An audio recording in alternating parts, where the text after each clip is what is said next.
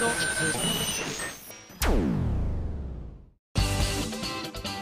井あさみのシンガーソングゲーマー。皆さんこんにちは。今休みの SSG 今回で255回目を迎えました。私の大好きな5が2つも並んでて幸せですね。はいというわけで漆黒のサステイン発売まであと4日ということになりましてもうほぼ発売される週になる。あうん。でも、うん、難しい。もうすぐということでね。いやなんか待ちに待ってました。私的にも今回の制作はやっぱりツアーの合間にやっていたということもあってなんかこう曲撮ってライブやって曲撮ってライブやってみたいなイメージが強かったのであのずいぶん前から制作をしているような感じだったんですがなかなか近づいてみると自分のツアーも終わったのでゆったりした気持ちになってあれ？まだ出てないの？みたいな風な感覚に不思議な感覚に陥っていましたけれども早く皆さんのお手元に届くといいなというふうに常々思っております。なんとですね先日行われましたですね私の去年のバースデーライブのブルーレイ &DVD の発売記念イベントで今回 2, 2箇所ほど行わせていただいたんですが横浜のアニメイトさんとそれからあの秋葉原のゲーマーズさんと2箇所だったんですが、まあ、今回2箇所というところもありつつもうすぐ、えー、2014年の私のバースデーライブがもう控えていてだいぶ忘れてきたぞその時の話っていうのもあったのでまあその時の話を顧みつつ未来のことをみんなで考えようっていう回になったんですね。なのであのそういった意味でこうじゃあせっかく未来を見てるんだからいっそのこと新曲歌っちゃおうみたいな話になりましてなんなら前日に。スタッフと一緒に話してた時に歌っちゃいますか？みたいなねノリになりましてなんとですねこの会場で今回の漆黒のサステンの中に入っている楽曲の中からアクアマリンを生で歌わせていただきました2箇所でね。なので私としては、えー、レコーディング以来のアクアマリンを口に出して歌う機会ということになったんですけれども皆さんにあの参加していただくような楽曲というところもあったのでちょっとみんなでねイエーイっていうところをですね愛の手を入れていただきながら歌いました。なのでぜひ、えー、この漆黒のサステイン手に入れた時にはですね、えー、アクアマリンを聴いてる時にどこでイエーイをするのかなっていうのを今度のバースデーライブでも間違いなく歌うと思いますのでそれまでに聞き込んでくださると嬉しいなというふうに思ってます。それからあのね、あのイベントの中でも少し話したんですが漆黒のサステイン化身アクアマリンという順番で並んでいるんですけれどもぜひ、えー、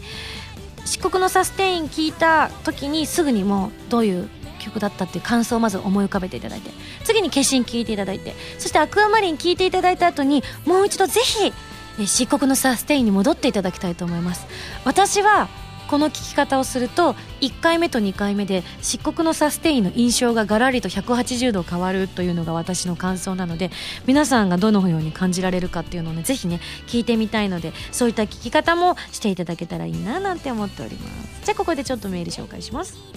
えー、こちら。ハンドルネームゆけさん、えー、会員番号1992番さんからいただきました。ありがとうゆけさん。ミンゴスさんスタッフの皆さんこんばんは。こんばんは。先日漆黒のサステインの予約をしてまいりました。ただ僕が行ったお店では規定数を超えてしまったということで発売日には受け取れないかもとのことでした。昔なら残念に思っていたところですがああミンゴさんが人気なんだなと嬉しくなって喜んで帰路につく自分にちょっと驚きを覚えました。ちなみに DVD 付き版を購入しました。ちょっと遅くなるかもしれませんが手元に届く日を楽しみにしています。それではまだまだ寒い日が続きますのでお体にはくれぐれもお気をつけてくださいねといただきました。ありがとう。わこれは個人的にはすごく嬉しいけど申し訳ない気持ちでいっぱいにもなりますね。あの本当にありがとうございます。ご足労をねいただいたのに当日受け取れないかもということなので、ね、申し訳ないんですがただそうですね。あの同じゆけさんと今同じ気持ちに少しなってます。で申し訳ないって思う気持ちとあ多くの方が予約をしてくださったんだなって思う気持ちと両方がなんか不思議な感じで融合してる気がしますね。なんかこんなお便りいただけてなんかちょっとニヤニヤしちゃいます。ありがとうございます。あのこれからはねあのいくら予約をしていただいても大丈夫なぐらいにあの仕入れていただけるように私も頑張りたいと思います。頑張ります。はい続きましてこちら。会員番号2133番俊一さんからいただきました。ありがとう。あさみさんいつも幸せにしてくださってありがとうございます。こちらこそです。あさみさんへの大好きを自覚してから1年が経ったのでメールさせていただきました。私は週末の休みが不確定なのでなかなかイベントなどに参加できてはいません。その分 SSG を毎週聞いて応援させてもらっています。ありがとうございます。けれど今度の漆黒のサステインのイベントには当たったら参加できそうです。聞くところによると初めて参加の人は、えー 今井さんに当てられて質問されたりするらしいですね。大丈夫かな？こうネガティブな印象になってないかな、えーえー、発売記念イベントは行ったことがないので戦々恐々としています。あこれねあの勘違いですよ俊一さん。あの初めての人いますか？って毎回私大体忘れなければ聞くんですけどそれの意図はあの一人もいらっしゃらなかった場合はいろいろあの規定事項みたいなの説明を自分省いちゃうんですよ。例えばですけどあのじゃんけん大会してプレゼントとかをねポスターにサインを入れたものプレゼントとかをね今回もやらせていただいたんですけれどもその場合例えば初めての人がいなかったらルールは大体もういつも一緒なので改めて説明をしない分その分他の話で時間をねゆっくり使えたりとかするんですけれども初めての方いらっしゃったらやっぱり一つ一つ説明してあの差し上げないと動揺しちゃうなっていうのがあるので毎回一応聞いてるんです。なので初めての人いますかって言って1人でもいらっしゃったら細かくあの説明をしたりとかあと私があの変な人だって勘違いされないように言葉の端々であのみんな勘違いしないでねっていう言葉を差し込みながら話したりしたりとか。あとまあによったりとかその日の気分によってはあの初めての人に「どこから来たの?」って聞いたりとかあとは「今日楽しかった?」って聞いたりとかもっと突っ込んだ話でいくと私のことをどこで知ったの？とか聞いたりとかはしますけどもあ大丈夫です安心してください。この人には言わない方がいいなって自分判断すぐセンサーは働くのでごめんってすぐ謝るからその場合はあのぜひですねあの無理って顔していただければすぐさま違う話にさっと切り替えたいと思います。そこの切り替えだけは私あの早い方だと自負しておりますのでご安心いただきたいと思います。ちなみにあのあさみさんとお話できるように空気を壊さないようにん？可愛いのタイミングを考えて質問することを考えておきます。あしゅんいちさんは適当な扱いをしても良さそうですね。はいというわけでねありがとうございます。なので初めての方もぜひ今回あの締め切りがちょっといつもより早くて発売前に締め切りということを聞いておりますので詳しくは各店舗さんにあの問い合わせをしていただきたいと思いますがまだギリギリ配信日の時には間に合うと思いますのでちょっと応募してみたいなって方はですねお店の方にお問い合わせいただければと思います。はいというわけで。いやいやこの発売前の直前の放送っていうのはねいつもドキドキするもんなんですよ。ぜひ皆さんからねあのよかったよっていうお便りが来たらいいなっていうふうにね思ったりもするので、えー、発売した後の放送をまた楽しみにしていただければと思います。それでは次のコーナー行く前に CM です。どうぞ。今やさみの12枚目のシングル「漆黒のサステイン」が2014年3月26日に発売されます。タイトルチューンの「漆黒のサステイン」は超女神信仰ノワール激震ブラックハートオープニング。カップリングの決心はコープスパーティーブラッドドライブオープニングテーマとなっています。DVD 付き版には漆黒のサステインミュージックビデオも収録されています。皆さんぜひ聴いてみてくださいね。今井あさみバースデーライブ 2013in 日本青年館。ブルーステージとオレンジステージのブルーレイ &DVD が好評発売中です。初の 2days で開催されたバースデーライブの模様を全曲完全収録。2日間とも違った魅力満載です。ライブ写真を使用したオリジナルブロマイドのうち1枚が各製品にランダム封入されていますよ。皆さんぜひ見てみてくださいね。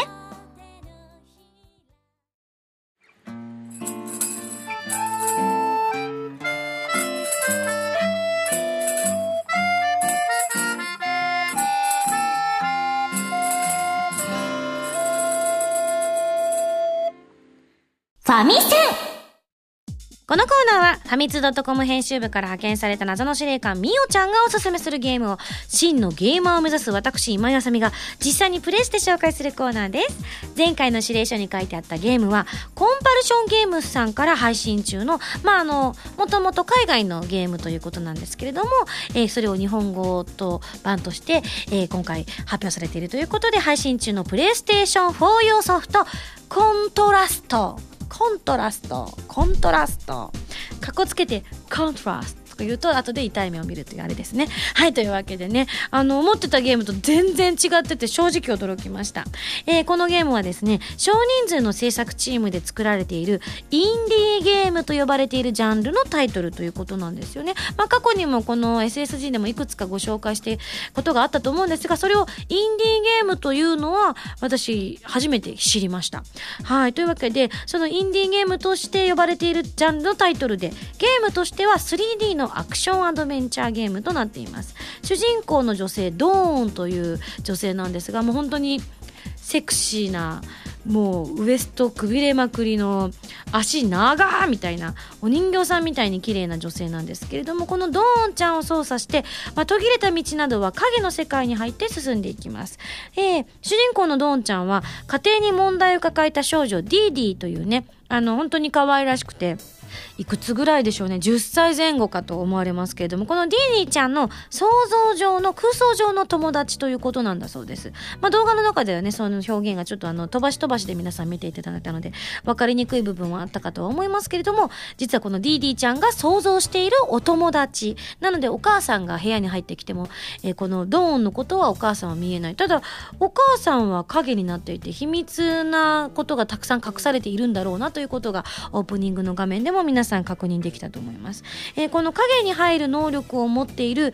えードーンを使ってですねドーンは喋ることができないのでリーリーさんの語りなどでストーリーが進んでいくドーンあっちに行ってみなとかここに行くよなんていうことでねディーディがどんどんこう教えてくれますで道が途切れていたりと進めない場所があった場合は影の世界の中にヒュッと入ってただし影の世界も途切れている場合にはまあ物を動かして影をつながるようにしたりしなければならないということなので私がやった中ではまだそういったシーンはなかったんですがただあのファイヤーさんと私が呼んでいたサックス奏者の方がこう揺れたりしていた時にうまいことね2階に行かなかったら登ることができなかったんだけど私のミラクルのラッキーできっと登れたんでしょうねなんて今想像してますけれども。パズル的な要素がとても強いゲームとなっています。モチーフはフィルムノワールと呼ばれている映画ジャンルでノワールとはフランス語で黒暗部暗い部分という意味があります。まあ私もあのノワールというキャラクターを演じさせていただいたりもしているのでねお黒だっていうのはすぐに分かったので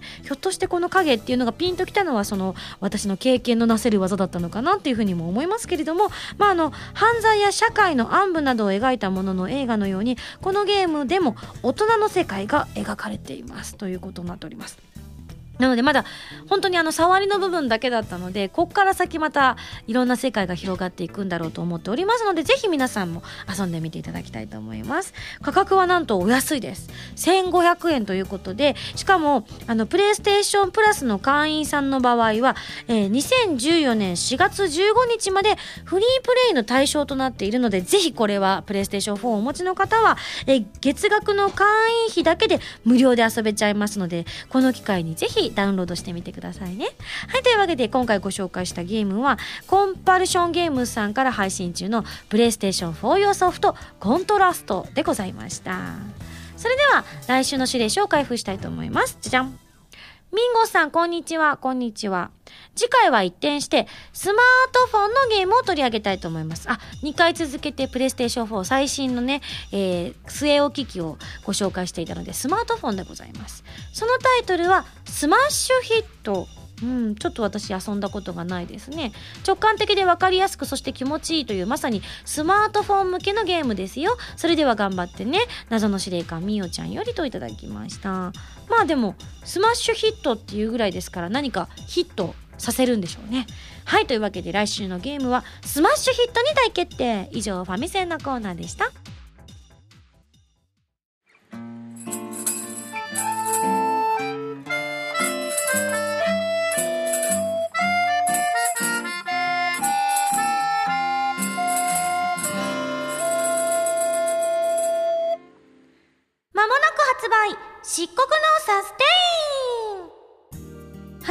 ナーは3月の26日に発売を迎える12枚目のシングル「漆黒のサステイン」について語り尽くしちゃうというコーナーでございます。まああの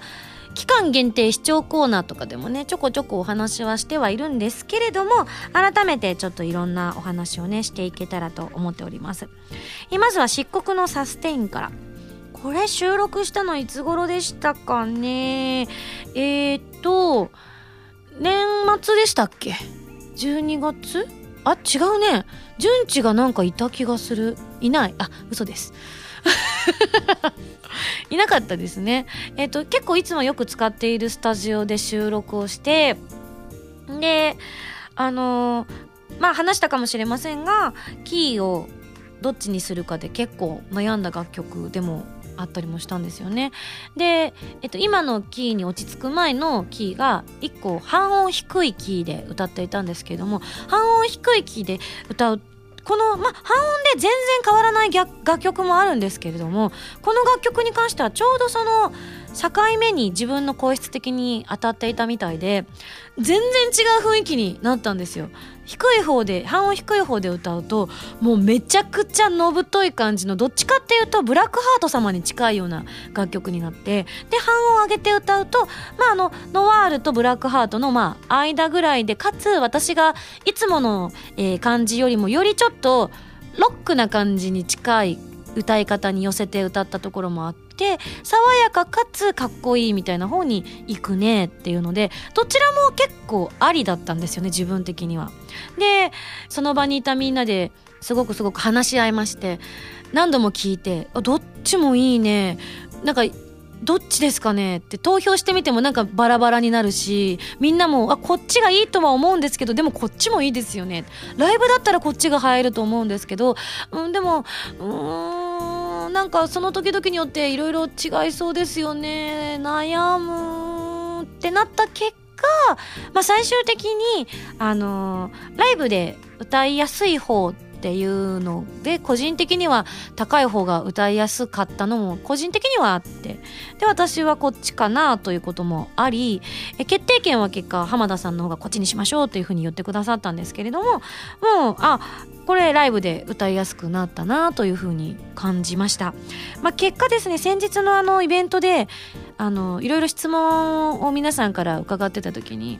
ぜひ皆さんも一緒に歌ってほしいですみたいなことを言った時にあさみさんの歌はとてもキーが高いので男子にはきついっすっていただいてえじゃあ半あの全全部下のところで歌ったら1オクターブ下で歌ったらいいんじゃない？みたいな話をしてしたりもしたんですけれどもあのその結果私がイベント中に「ディアダーリンを男声と女声をこう切り替えながら歌うという不思議なことになったりもしましたけれどもね。ちょっと楽しかったんですけれども実際ど上げた方が良かったのかそのままが良かったのかいまだにちょっと自分でもどちらも本当にありだったのでいつかねあのブラックハート様バージョンの時には全音ぐらい下げたバージョンとかね。あの、その代わり、ノワールさんバージョンは逆にもう半音上げるとかね。とかだったらもっと差が出たりとかするので、あの、遊びな感覚でやるには面白いかもしれないですね。こう、プラス A メンバーに無理を言って、途中で全音上げをにするとかね。きっとみんな、え？ってなるでしょうけど。それが面白いのかどうかも別としてね。はい、というわけで、そういう風な、にして生まれた楽曲でした。そして次の化身なんですけども、こちらコープスの楽曲ということで、今回、今現在ですね、絶賛、コープスの収録をしているところなんですけれども、割とロングスパンでずっと収録をしているんですが、いやーもうね、今回のシナリオがね、なんて言うんでしょうね。うーん、祁答院先生半端ないっすねっていうのをね改めて感じざるを得ない台本となっていてその台本というかそのストーリーとしてのオープニングの特にきついなっていう部分を凝縮した楽曲になってるかなって思ってます。ちなみに今回のコープスはダブルオープニングということで、えー、私今井あさみとですねあとあのこの後放送がある「はらまる」のパーソナリティでいらっしゃいます原由美さんがですね、えー、オープニングを務められるということで私まだ原由美さんの楽曲どういう楽曲か聞いてないんですけれどもまああのまた違ったテイストの楽曲になっているという噂は今現在ちらほらと聞こえて聞いております。なのでどっち系統なのか分かりませんが少なくとも、えー、私演じる歩みの悲痛な思いっていうのは化身に120%詰められてるなって思いました。もう歩みを演じててもう今までもしんどかったんですけどあの今までのそのここにたどり着くまでブラッドドライブにたどり着くまでのあゆみさんが本当にしんどい思いをずっとしてきているので今回のブラッドドライブはオープニングからしんどいんすあゆみさん。もういろんな意味で。あの追い詰められた直後から始まっているのでもうそれにはこの悲痛な思いは本当にぴったりだなっていうふうに感じております。なのであの私的にはユミさんのオープニングがその中でまだ救いがあってくれたら嬉しいなって個人的には思ってます。そのぐらい化身を聞いていると辛い気持ちになります。あのまさに歩みの気持ちをそのまま代弁しているわけではないんですがもう人のこう悲鳴だったりとか声にならない悲鳴だったりとか思いだったりとか強い感情みたいなものが歩みも、えー、この化身の中の歌詞の中にもとても詰め込まれているので本当聞いてて切なくなって辛くなってもう私ダメだって一瞬なるんですよ。でもそこに実は今回のもう一曲「アクアマリン」が入ってくることによってこのドロドロにこう三千世界っていう言葉が出てくるんですけどこの三千世界っていうのはあの森先生にお伺いしたところえ仏教用語でこの世という全てを指すっていう意味があるんだそうです。この世の世界っていう意味があるんだそうですがもうこの世はもう本当に救いはないのかって言いたくなるような世界からなんとアクアマリンでその気持ちが3月の誕生石なんですがアクアマリンっていうのが石言葉が浄化ということで心が本当にすさんだ心がこのアクアマリンによってヒューッと溶けていくようにですねなんか解放されていくのを感じるんです。なので本当にこの2曲はですねあの私にとってセットで同じ CD の中に入っていてよかったなって思ってます。あの、まあ、今後化身のみがね一人歩きすることもあるとは思いますが、まあそれはそれで、えー、自分の中ではいろんな歌い方でチャレンジしていきたいなというふうには思ってますけれども、この本当に先ほども言いましたけれども、順番に聞いて元に戻ると、私の感想としてはサステイン超癒しって思いました。皆さんはどう思うかな？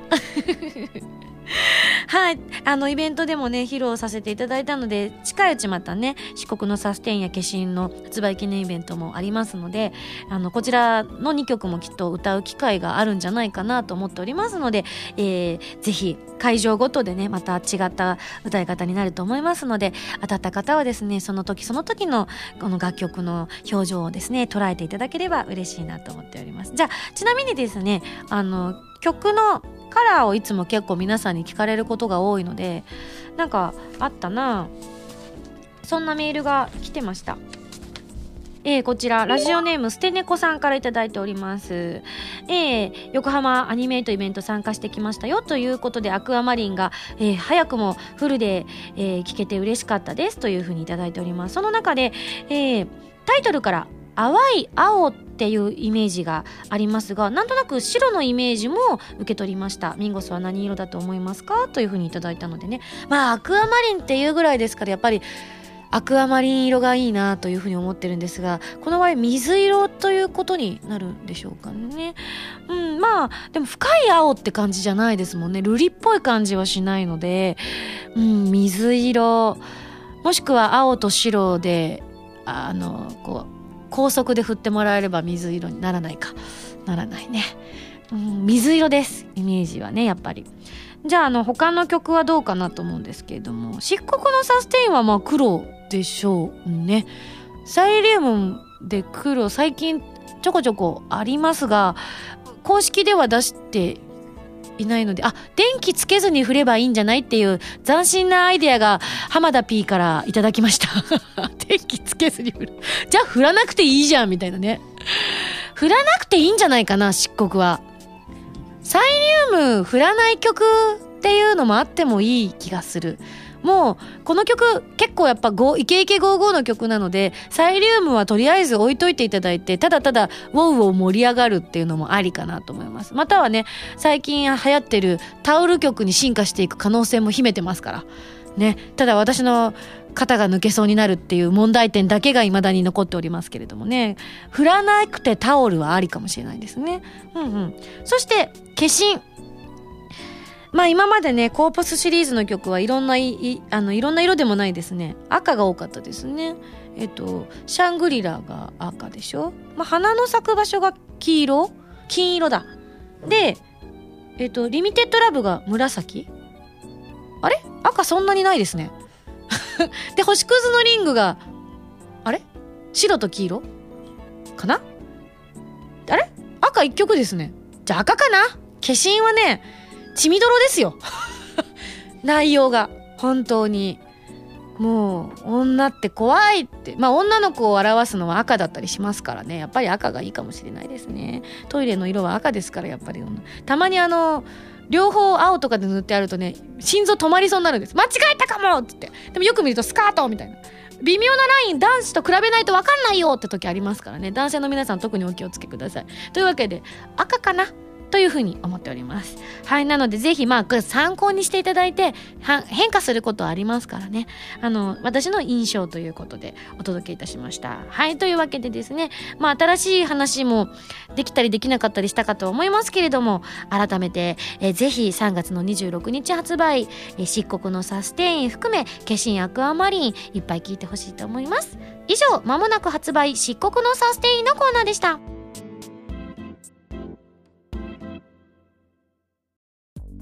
原由美のファーストアルバム「プレイスオブマイライフが好評発売中です。シングル未発売曲1曲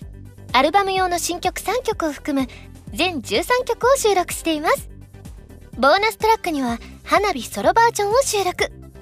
ブルーレイ付き数量限定版 DVD 付き版には Place of my life ミュージックビデオも収録されています。皆さんぜひ聴いてみてくださいね。私今井あさみがいろいろなゲームに挑戦したり曲を作ったりする歌とゲームをテーマにしたラジオ番組「今井あさみのシンガーソングゲーマー」私の新曲がいち早く聴ける期間限定視聴コーナーはファミツー .com だけで配信中なのでぜひチェックしてくださいね。今井あさみの SSG ファミツー .com で毎週土曜日0時より配信中です。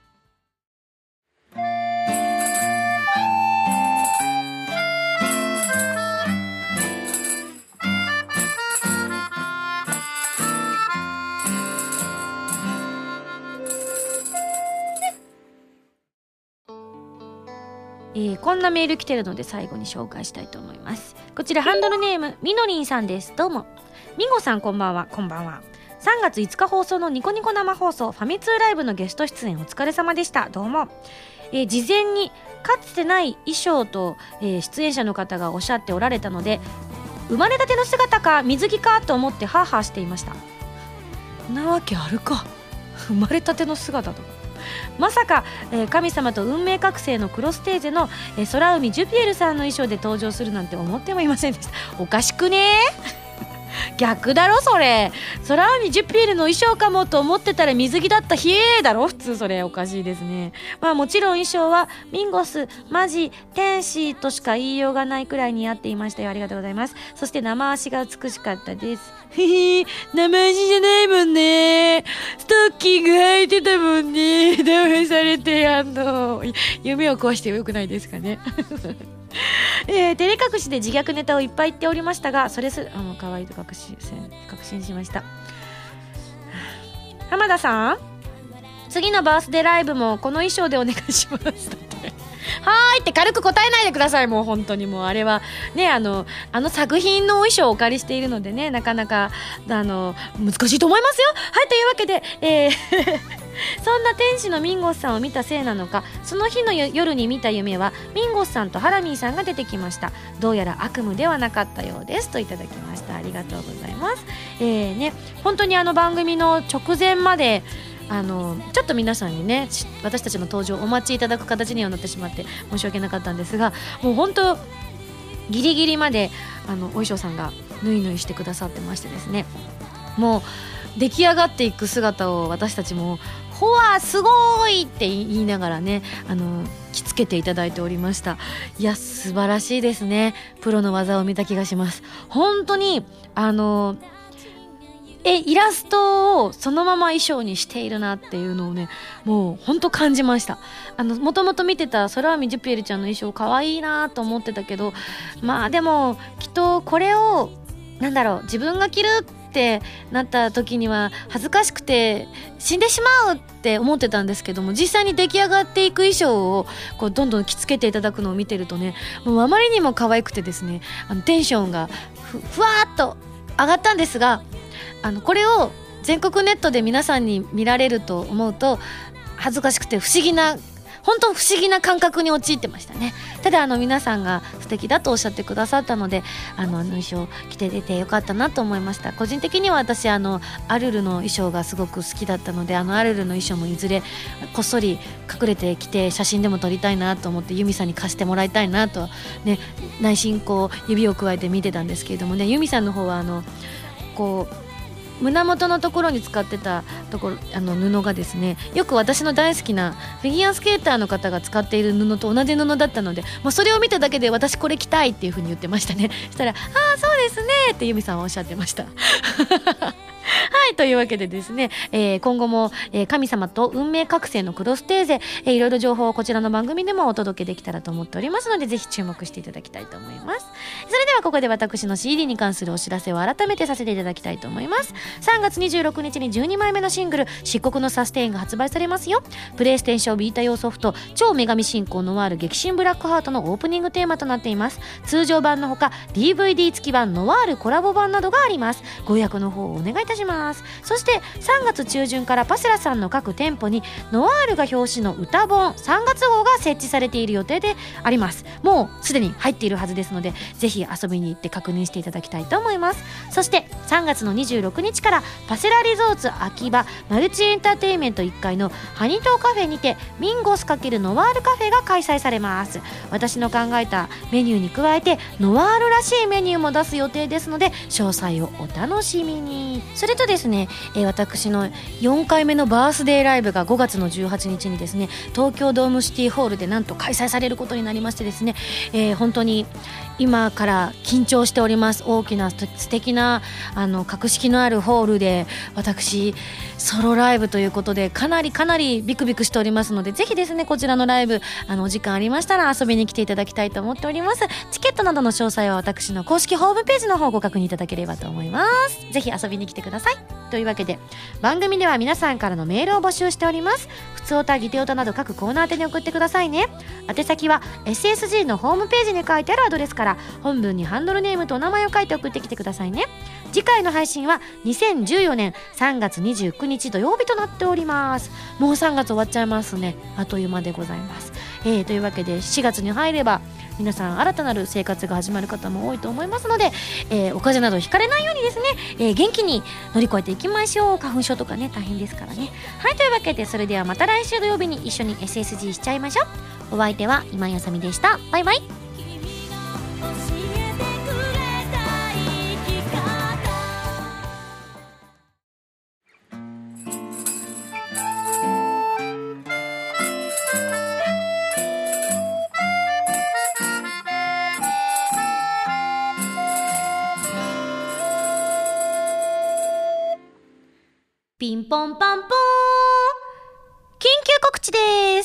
わけで今回告知させていただくのは私もですね、大変愛用しております、とある、えー、物品のにですね、なんと SSG のものが、あの、配信できるという話を聞いて、ただいま大変興奮しております。というのも、皆さんも使ってらっしゃる方多いんじゃないかと思いますけれども、友達同士でコミュニケーションを深めることができる LINE。そうです。あの LINE に SSG のスタンプが配信されることになったんです嬉しいやったー待ってましたえー、もう本当にこういうのがあったらいいなと常々思っていたものが形になるということでとてもとても嬉しく思っております。えー、それでですね、今回、まあ、イラストというのが重要になってくると思います。スタンプはやっぱりイラストが命ですから。この SSG の、えー、イラストをご担当してくださるのは、えー、リコとハルと温泉とイルカなどで活躍中の漫画家、ひじき先生にご担当していただくことになりましたわーいよ民族ということでですね はい、ひじき先生には、えー、その漫画の中でもよく私の CD の宣伝などをしてくださっていて、いつも本当に、はあ、お世話になっておりますというふうに思っておりましたし、えー、今度私が演じております、えー、神様と運命覚醒のクロステーゼもファミ通さんとのコラボで4コマ漫画を書いてくださるということで、えー、この度 LINE のスタンプもひじき先生にお願いしようということになりました。なので素敵なスタンプ皆さん期待していただきたいと思います。というわけで緊急告知でした。ピンポンパンポン。